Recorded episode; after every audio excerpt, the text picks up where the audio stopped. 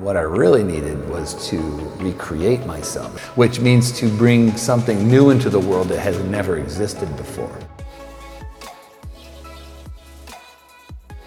Welcome, everyone. Today we have Michelle Seiler Tucker, the author of How to Sell Your Business for More Than It's Worth, a bestseller in and uh, also uh, she specializes in helping people fix grow and sell their businesses, which is uh, a topic I get a bunch of questions on. I could have used your help a few years ago. So, welcome, Michelle.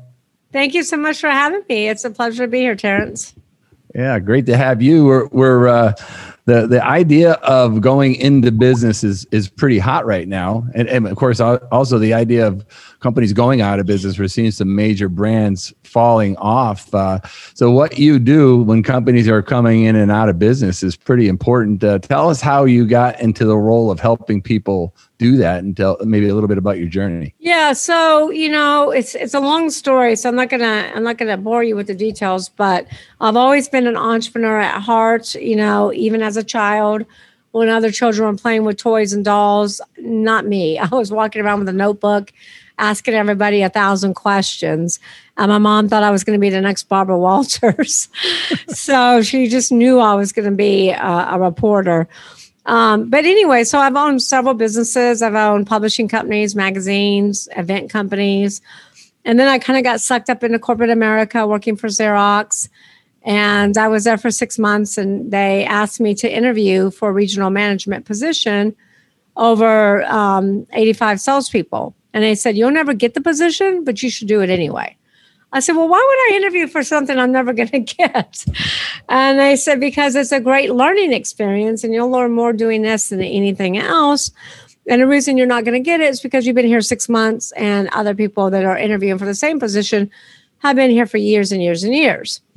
So I said, okay, I'll do it. So I interviewed for it. It was um, very long process. It was like a 30, it was about 60, 90 day process, three to three to four months, grueling process where we had to meet with all these different key level executives. We had to demonstrate high volume equipment. We had to do sales presentations in front of the management team. And anyway, I ended up getting it when I said I won it. mm. So then I got it, you know, I love sales, but then I got my nickname at Xerox was the closer. So they take the closer and move them into management. Really not a smart idea. so anyway, I go into management and I really missed entrepreneurship. So I started looking for a business or a franchise I could buy and operate on the side and just hire employees. And so I stumbled across this franchise that had two locations. My husband knew one of the owners. And um, I said, Look, I want to buy your franchise. And they said, No, we know of you, we know your husband, we know of your reputation because I have friends at Xerox that worked with me. And they said, We don't want you to buy a franchise. We want you to partner with us and we'll give you a franchise. Hmm. And I said, Well, I'll tell you what, you have two locations, so you're not very successful. right now, I'm making six figures over here with great benefits. I'm not going to leave six figures with great benefits for a company that's not successful. Why don't I do this? I'll, I'll try it out for six months. We'll see how it works. And if if I feel like we're a good fit, then I'll leave Xerox. So I did that, flew all around the country on the weekends and did trade shows, hosted my own events, ended up selling quite a few franchises and making more in six months than I did an entire year at Xerox. So I ended up leaving Xerox and partnering with this company. Hmm. And I ended up selling over 400 franchises rather quickly and they kept over promising and under delivering and they did what most companies do they grew too fast mm-hmm. for the foundation that they were built on they never built a, so- a solid foundation that could hold the growth and the expansion that i was bringing so these franchisees are my friends you know i go to their weddings i go to their hospitals when they have babies and their birthday parties. I stay at their house when I come into town. And I said, look, I can't, I just can't sell any more franchises. I just can't, can't continue to grow the company because if you can't service what we're selling, then we have to stop. We have to put the brakes on. And they didn't mm-hmm. want to do that. So I said, well, then buy me out. And they didn't want to do that. So I said, fine, you'll hear from my attorney. right. Anyway, so they ended up buying me out. And when that happened, then I ended up transitioning into selling companies. So I ended up transitioning first, you know, at first smaller companies like restaurants and coffee shops and things of that nature. And then very quickly, um, I ended up transitioning into selling large businesses. And then very quickly, I learned that eight out of 10 businesses don't sell. And according to Steve Forbes, eight out of 10 businesses do not sell. And that's that's accurate. So I said, well, gosh, if I don't fix these businesses, if I don't grow these businesses, if I don't build them to sell, then I'm going to starve to death. So then I started growing businesses and building businesses. So I really specialize in buying, selling, fixing, growing. And I will partner with business owners, investing my capital, investing my energy, my resources, my core competencies to for a build to sell plan. And our build to sell plan is typically three to five years is my build to sell mm-hmm. plan. Yeah. What What's uh, the current environment doing to the business market? People buying and selling businesses. That's very curious to me. What's I'm sorry, can you repeat that question? What's What's the What's the What is COVID's impact on people buying or selling Yeah, businesses and so- buying businesses? That's it. That's a great question because people would think it's dead, but it's not. So at this level, it depends on the industry you're in, right?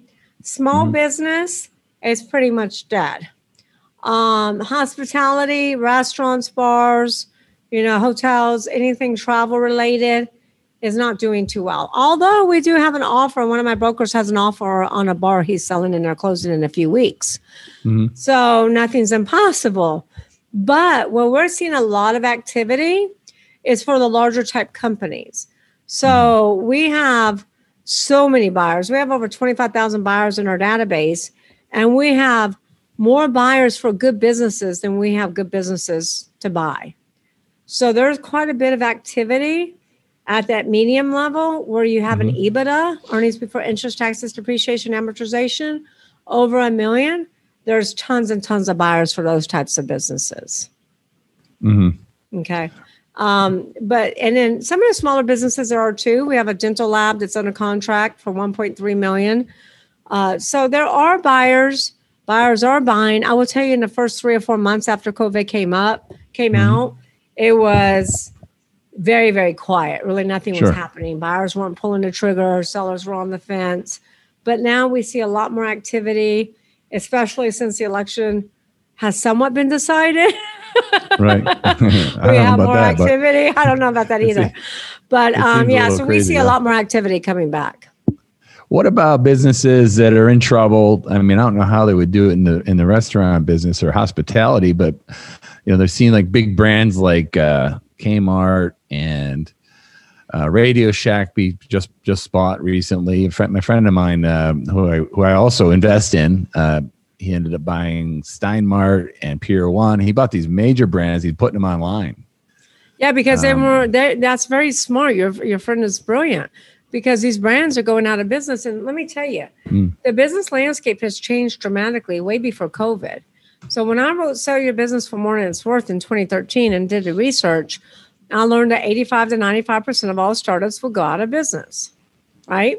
So businesses at one to five years are at risk for going out of business. We all know that. That's common knowledge. However, I guarantee you, probably nobody knows this. When I wrote Exit Rich, my next book that's coming out Mm-hmm. in 2019, and I did the same research, I learned that it's not 85 to 95% of business for startups are going out of business. Only 30% of startups will now go out of business. But guess what?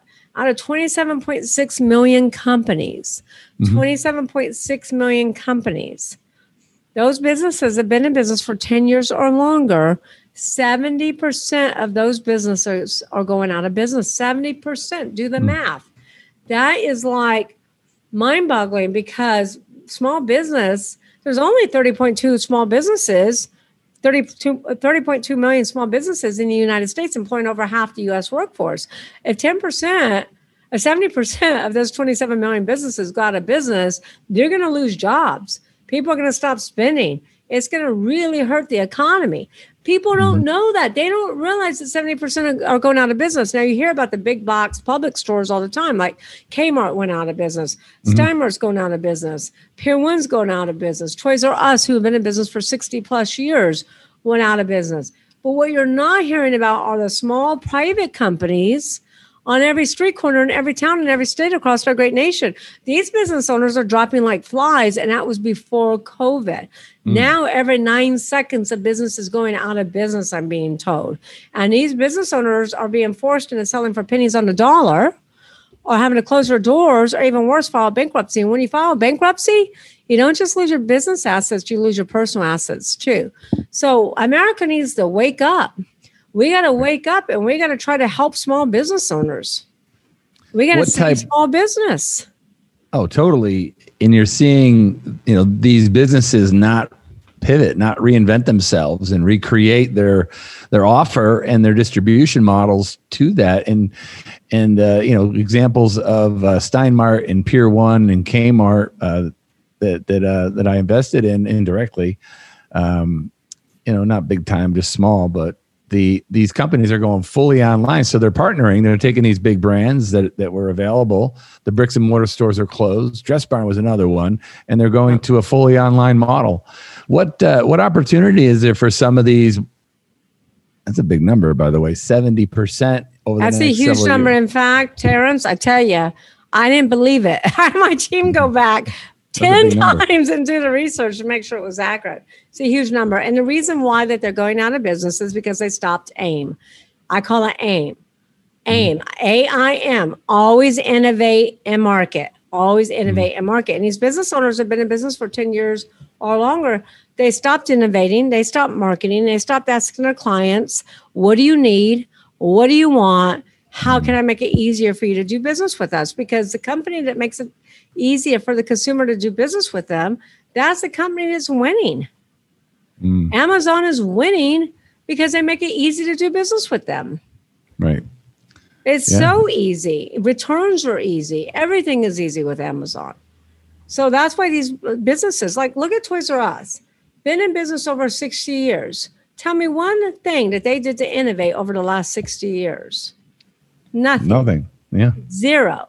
They clean and their stores up a little bit was a nightmare. Mm-hmm. I remember moms talking about, oh my God, I hate going to Toys R Us to get, you know, gifts for Christmas because it's a, it was a zoo. There was nobody to ever help you. And it wasn't a pleasant experience. Now, because of Amazon makes shopping so easy that you can practically buy anything on Amazon. You can buy a horse on Amazon. They mm-hmm. make it so easy to do business with them. Why would you waste your time to go fight parking, fight the crowds in the store, when you could be out enjoying time with your family. What other mistakes are they making other than you know lack of innovation? I mean that these. I mean, what what mistakes are making in the follow up questions? What, what, can they be doing? Lack of innovation and lack of marketing is huge. But mm-hmm. I always also talk about it in my book. One of the biggest mistakes that business owners make is not planning their exit. They never think about selling their business until they mm-hmm. have to due to an internal or external catastrophic event and they should be planning about that. They should be planning their exit from day one of starting or buying a business. Um, but business owners make big mistakes. I call it the six P's. So when I look at a business to partner with, to buy, or to sell, I go through this process and I explain this in my book, Exit Rich. And number one P that we look at is people. Because you don't build a business, you build people, and people build the business. So you got to ask yourself do you have the right people in the right seat? And then you got to ask yourself the who question who opens the doors? Who handles customer service issues? Who handles manufacturing? Who handles distribution? Who handles environmental issues? Who handles accounting? Who, who, who? And the and the clue is never put your name next to the who. Because mm. you want your business to be self-sufficient. You want your business to run without you. So you never want to put your name next to who. so people is number one. And you know, I see a lot of business owners trying to be be all to everybody and trying to do everything themselves because they always say, well, if you want it done right, do it yourself. Well, no, that's stupid because you can't do everything. So you got to focus on your strengths and hire out your weaknesses. Focus on your strengths, hire your weaknesses. And then the second P is product. And here's where a lot of businesses fail is product. So you got to ask mm-hmm. yourself, is your product, your industry on the way up or on the way out? Do you have an Amazon or do you have a blockbuster? If mm-hmm. you have a blockbuster, you're in big trouble. right. So it's time to pivot. It's time to ask yourself this question What business am I in? And what business should I be in? So I'll give you an example to illustrate that point. Amazon, they asked themselves that question in the beginning what business are we in? And they said, we're in a book business. We sell books. Right. And then they ask themselves, what are we really, really, really good at? Like, what do we do really well? We do fulfillment really well. What business should we be in? We should be in a fulfillment business. Amazon didn't start out as Amazon. They evolved over time because they asked the right questions. hmm You know, you can tell a genius by the questions that they ask. And business owners get so stuck in transactional that they stop being transformational. And they really got to ask these types of questions so that they can really innovate. Um, so, product is huge. You know, you got to ask yourself, are you on the way up or if- uh, are you on the way out? If you're on the way out, like Blockbuster was, because they saw Netflix, hmm Blockbuster did nothing. They sat back fat and happy and let Netflix do their thing, and then they're out of business. And this happens time and time and time again. Mhm. And this is what Amazon is doing to retail right now. Amazon is killing retail because retail is doing nothing to compete except for Walmart.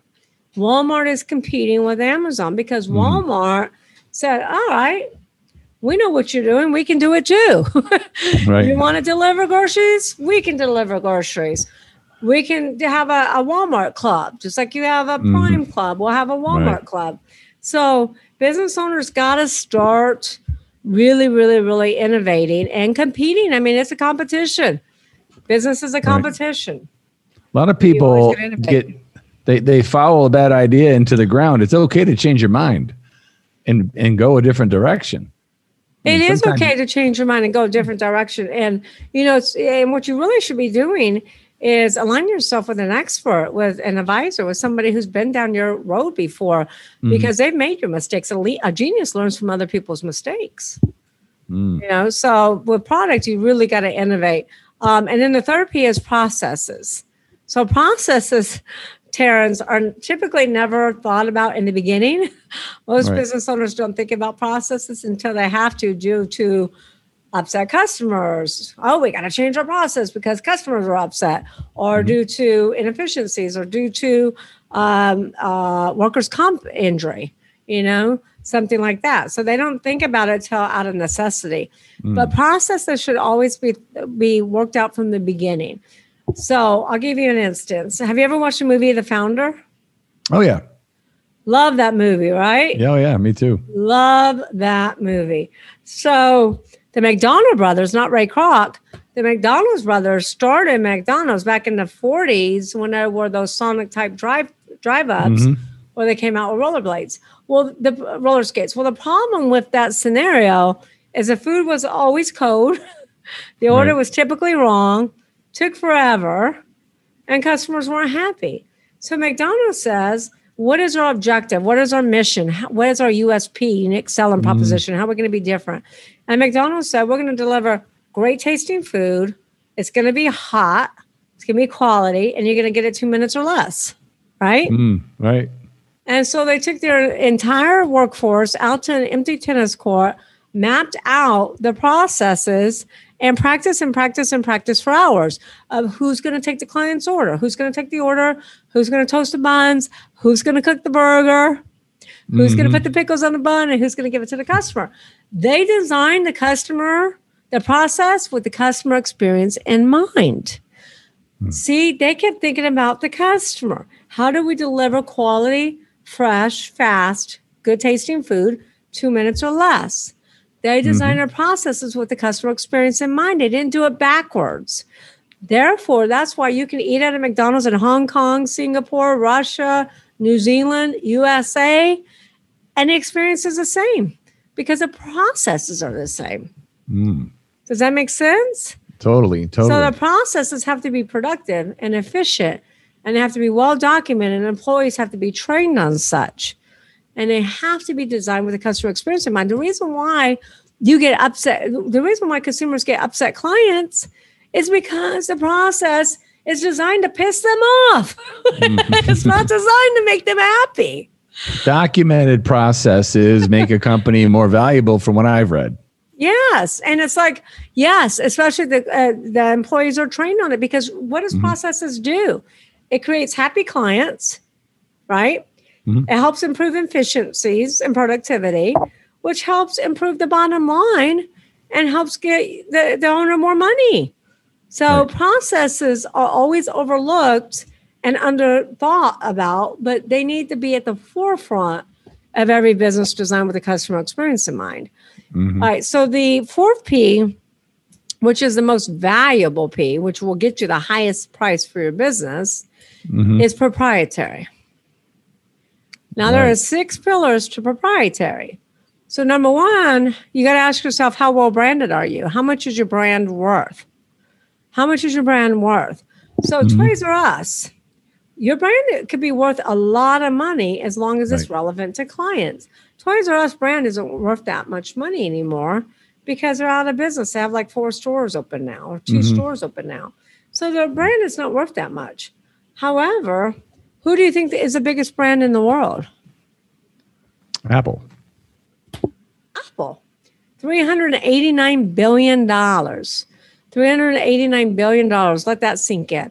That's without assets, inventory, real estate, cash flow, anything. Right. Just for the brand. Coca Cola brand alone is worth $89 billion. So, branding, like all these brands you named before, Dressmart, Stein, Dress Mhm. Barn, Steinmart, Pier One, they all still have good brand equity as long as your friend Mhm. can get the business back, you know, by innovating and going online. They still have good brand equity. So branding is huge. The other thing that's big is trademarks. Um, here's a big mistake that owners make because you asked me earlier what are the mistakes that owners make. Mhm. Your company name. Most owners just go out and get a trade a, a state trademark, a city and state trademark. Big problem because they don't get a federal trademark. So years could go by, and all of a sudden you receive a cease and desist letter in the mail. And the business owner goes, Oh, I'm not changing my name. I'm going to fight that. Go ahead and fight it. You're going to lose. Mhm. You spend you can spend thousands upon thousands of dollars and you'll still lose. And then you have to change the name of your company. Mm. I've seen business owners close their business because of this. Go out, spend the money. It's like twelve hundred bucks, fifteen hundred bucks, and get a federal trademark and protect your brand. Mm. Same thing with slogans. You know, same thing with you know anything to see like exit rich. I want to get that trademarked.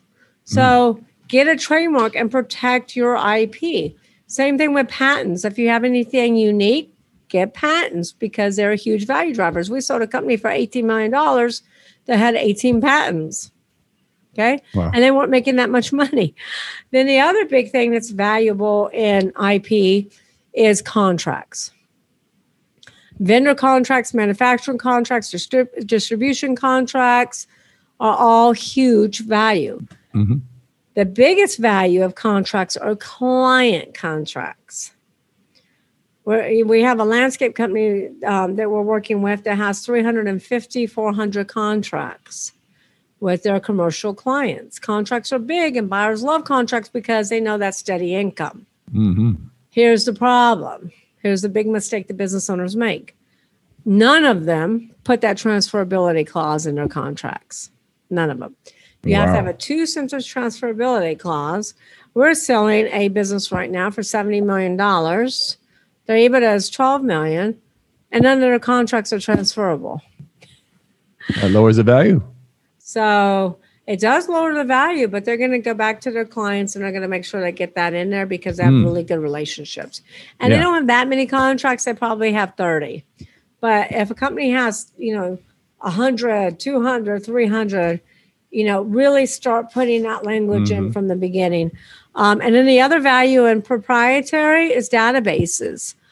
If you have a large database and it can be retargeted and repurposed, then Mhm. that's huge. Um, that's huge value. WhatsApp, fa- Facebook paid $19 billion for WhatsApp. And WhatsApp was hemorrhaging money, but what, but Facebook didn't care. Facebook was buying a synergy, one synergy, and that synergy was database that had a billion users. So Facebook knew they could ROI and they could monetize on the sale of that business. on the and the purchase of that business. And then the other big thing in IP is I call this business real estate. So let's say that you're selling let's say that you're selling pillows Right. and you are a marketing genius and you got the number one spot on Wayfair for pillows. Mhm. So when anybody types in pillows, boom, you pop up. You know how hard it is to get that spot? People will pay for that. Other e-commerce businesses, home good products will pay for that company. They will pay more money for that one synergy. Let's say that you um, have a patent on a certain type of vacuum, and it's extremely unique. It's it's a it's a remote you know robot vacuum, and you've cornered the market on Amazon, and you have a patent. Then that's huge. The other thing is, let's say that you have a skincare product, and you have Rush Limbaugh, or Glenn Beck, or a Kid show, or some celebrity radio show host that are selling your product. They can only do one skincare product at a time, one skincare product. So Right. that's prime, prime business real estate that buyers will pay for. Um, the fifth P is patrons, and that's customer. That's your customer base. So mm-hmm. you know the old golden rule is eighty percent of your revenue comes from twenty percent of your customers. Well, you got to be very careful on customer concentration because if you lose one or two or three clients, it could put you out of business. So you really want customer diversification. And if you've been in business 20 to 30, 40 years, guess what? Your customers are aging out. Right. So you need to look at replacing them. And you should still ask your customers because this is what Amazon does. What do you need? What do you want? How can I make it easier for you to do business with me? And the last P, but probably the most important P, is, pro- is profits. So profits, somebody asked me the other day, Michelle, why do you put profits last? if you did one through five, you should be making money. Boom. Is your point, right? Boom. Absolutely. I just I had already assumed that if you're doing one through five, you should be making money. Yeah, and here's the deal. Like I always say, Terrence, the Yeah. problem profits is never, ever, ever, ever the problem. Profits Right. is always a symptom of not running on one of the other five P's. If you Right. don't have the right people in the right seat, you're going to have a profit issue. You know, a- if you don't have checks and balances with your people and nobody's checking to make sure nobody's stealing from you, Mm-hmm. you're going to have a profit issue. If you if your product is on the way out, not the on, on not on the way up, like Steinmart and Kmart and all the other Mm-hmm. ones, you're going to have a profit issue. If your processes are not efficient, and productive, designed with the customer experience in mind, you're going to have a profit issue. If you didn't protect your IP, you're going to have a big profit issue. So Right. profits are never the problem; it's always a symptom. Is interesting. That's like a, a little mini PhD in business right there. If you're listening and you heard that information, listen, replay it. It's it's recorded for a reason. Like that, you can go your whole lifetime and and uh, wander wander past who you're going to hire or what you're going to sell, and you're you're following some clown on the internet that says all you got to do is put video out there and get it done. You still got to you still got to build a framework. You got to build the framework. And like the franchisor that I partnered with, never build the framework. And here's the deal you might get lucky and you might get a lot of clients in the beginning. But if mm. you don't have the foundation built, like Amazon built the foundation, they knew they built the mm-hmm. foundation. If you don't have the foundation built, you're going to crumble. Your whole empire is going to crash around you. Mm. That is powerful, powerful, powerful stuff. And it's all in Exit Rich. Exit Rich. Tell me more about Exit Rich. Now that you got my attention. So Exit Rich is really a blueprint, uh, step-by-step guideline to not just sell a business. It's not about really selling a business. It is, but it's more about building a sustainable, scalable business so that when you're ready, it's actually sellable. Because I said earlier that there are more buyers for good businesses than there are good businesses to buy most businesses don't operate on all six cylinders. Most businesses operate on maybe three, two or 3 So if you really can build out your business with this foundation and operate on all six C, uh, all six P's, you're going to have a very solid foundation, and your business is going to be sustainable. And then you can scale. You can't scale unless it's sustainable unless you have that solid foundation on the six P's built.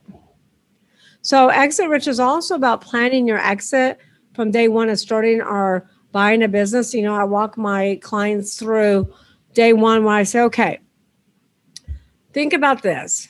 When you drive somewhere, you pull out your phone, you put your destination in, right? Mhm. The GPS already knows where you're starting from. So you need to do the same with business. Business is your most valuable asset, but nobody ever plans for it. Do you have children, Terrence? I do. Yeah, I have two sons, fi- 20, 22 and 29 almost. Did you and your wife kind of plan where they're going to go to preschool, right? Because they can't pick their own preschool. Where they're going to go to preschool, where they're going to go to elementary, where they're going to go to um, junior high, where they're going to go to high school, where they're going to go to college, what maybe they're going to be when they grow up. Some parents are really micromanage, you know, that process They want to dictate what their children are going to be, who they're mm-hmm. going to marry, how many grandkids they're going to give us. So parents plan out their children's future, right? Right. But do they ever plan for their biggest asset, for the exit of their biggest asset? No, No, no. no. You know, So you got to think about. Go ahead. oh, is it the, is it more of a compass or is it more of an exact destination? So Like, is it more of a distant shore you might want to visit sometime, depending on, you know, no one lives in tomorrow. We all live usually, usually a lot of us live in the past, but you know, living in tomorrow, way tomorrow out, is it is it like an exact place you're going to land? I mean, it's not, or is it just a compass to direct you and guide No, you, make sure you're equipped for the trip? The trip. Yeah, I would say it could be a little bit of both. I mm-hmm. like to get my clients to to determine their end game, determine where they want to end up at. So let's say my clients have been in business for five years, and I ask them, okay, what do you want to sell your business for? Now, eight out of ten businesses don't sell. The number one reason businesses don't sell is because they never sell for the price tag that the owner needs to sell. Right. Can't get their number, right? they can't get their number. And that's the number they mm-hmm. need to retire on. Or that's the number they need to send their kids to college. Or that's the number they need to buy another business. But the buyer doesn't care what you need. the buyer cares what the value is. So I always tell my clients think about this. Think about building your asset to sell one day. And don't become so emotional to it. Sellers get so emotionally tied to their business. Mm-hmm. So say, okay, I'm going to sell my business and I want to sell it for, let's just say $20 million. Okay. I'm just going to throw out a number. Now, what's the second thing they need to know? Because that's their destination. $20 million is their destination. What does a GPS need to know? How do you build the business that's worth twenty million dollars someday? What Well, makes first that you up? need first you need to know where you're People. starting from. Right, right, where right. you're starting from. What's mm-hmm. your current evaluation? What's your current location? What's your current evaluation? So let's say you're five million. You're worth five million today. You want to sell for twenty million. Okay. What do you need to know next? Time frame. Mm-hmm. Do you want to do this? Are, can you get from five million to twenty million in five years, seven years? Let's say seven years. Then you need to know who are my buyers going to be. There's five types of buyers. Mm-hmm. Who are my buyers going to be? So, if you have a $20 million manufacturing business, I can guarantee you it's not going to be a first time buyer that buys your business. so, you can so- rule them out. so It's not that's one of the five, right? I was just going to ask you, what are the First- five? That So first the time five buyer. Is, number one is first time buyers. 90% Yep. of buyers are first time buyers. Number Yep. two is PEGs, private equity groups. They buy two ways. They buy based on platform, based upon add on. So if they're looking to get into manufacturing and they're currently not in manufacturing now, they'll look Mm-hmm. at manufacturing companies as long as their EBITDA is over 3 million. They won't look at anything under 3 million in EBITDA for a platform. Okay. Mm-hmm. Let's say they're already in platform and they already have a manufacturing business. And let's say they manufacture spices. Then they'll look for add ons for that platform for other manufacturing seasoning or salad dressings or ketchup or hot sauce or stuff like that. You follow me? Because it's mm-hmm. congruent. Right. So that's an add-on, and they'll look at add-ons under a million dollars. So that's PEGs, private equity groups. Then your third type of buyer are competitors slash strategics. Now, competitors are direct competitors. Strategics are strategics. Let's so let's say there's an AC heating company, and we're selling a plumbing company.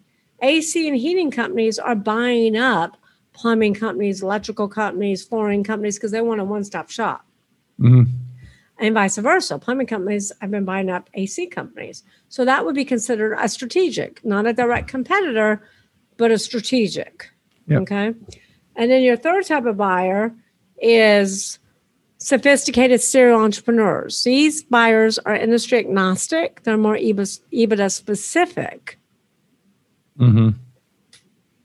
They're making a, uh, looking to make a, a profit, a good profit. Yeah, they're very like I have several that I work with. One that I work one that I that I work with, he pretty much gives me an offer on everything I get.